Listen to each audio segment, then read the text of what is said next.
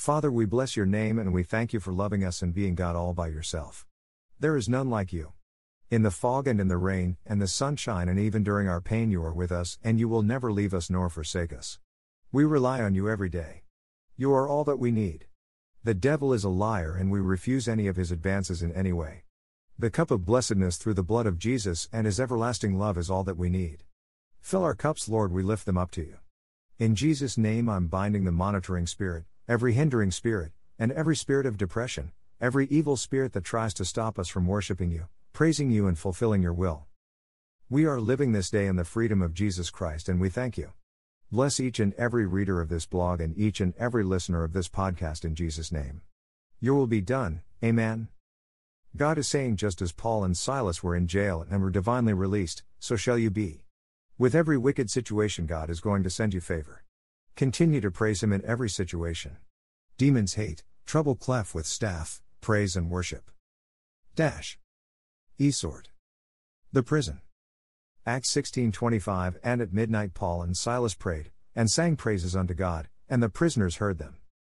Acts 16:26 And suddenly there was a great earthquake, so that the foundations of the prison were shaken, and immediately all the doors were opened, and every one's bands were loosed. Acts 16:27 And the keeper of the prison awaking out of his sleep, and seeing the prison doors open, he drew out his sword, and would have killed himself, supposing that the prisoners had been fled. Acts 16:28 But Paul cried with a loud voice, saying, Do thyself no harm, for we are all here. Acts 16:29 Then he called for a light, and sprang in, and came trembling, and fell down before Paul and Silas. Acts 16:30 And brought them out, and said, Sirs, what must I do to be saved? Acts 16:31 And they said, Believe on the Lord Jesus Christ, and thou shalt be saved, and thy house. Acts 16:32 And they spake unto him the word of the Lord, and to all that were in his house. Acts 16:33 And he took them the same hour of the night, and washed their stripes, and was baptized, he and all his, straightway. Acts 16:34 And when he had brought them into his house, he set meat before them, and rejoiced, believing in God with all his house. Acts 16:35 And when it was day, the magistrates sent the sergeants, saying, Let those men go. Acts 16:36 And the keeper of the prison told this saying to Paul, the magistrates have sent to let you go, now therefore depart, and go in peace.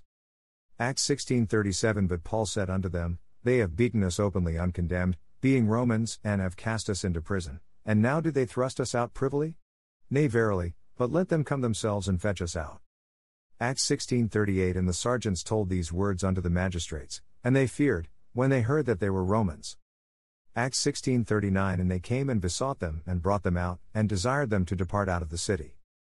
Acts 16:40 And they went out of the prison, and entered into the house of Lydia, and when they had seen the brethren, they comforted them and departed. To donate to the ministry. Your donations will help my ministry to get the word of God throughout the world.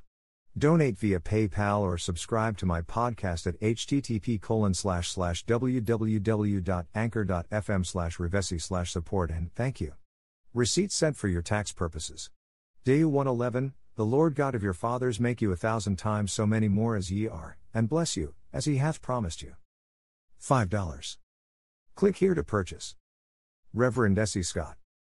Http slash slash www.anchor.fm slash revesi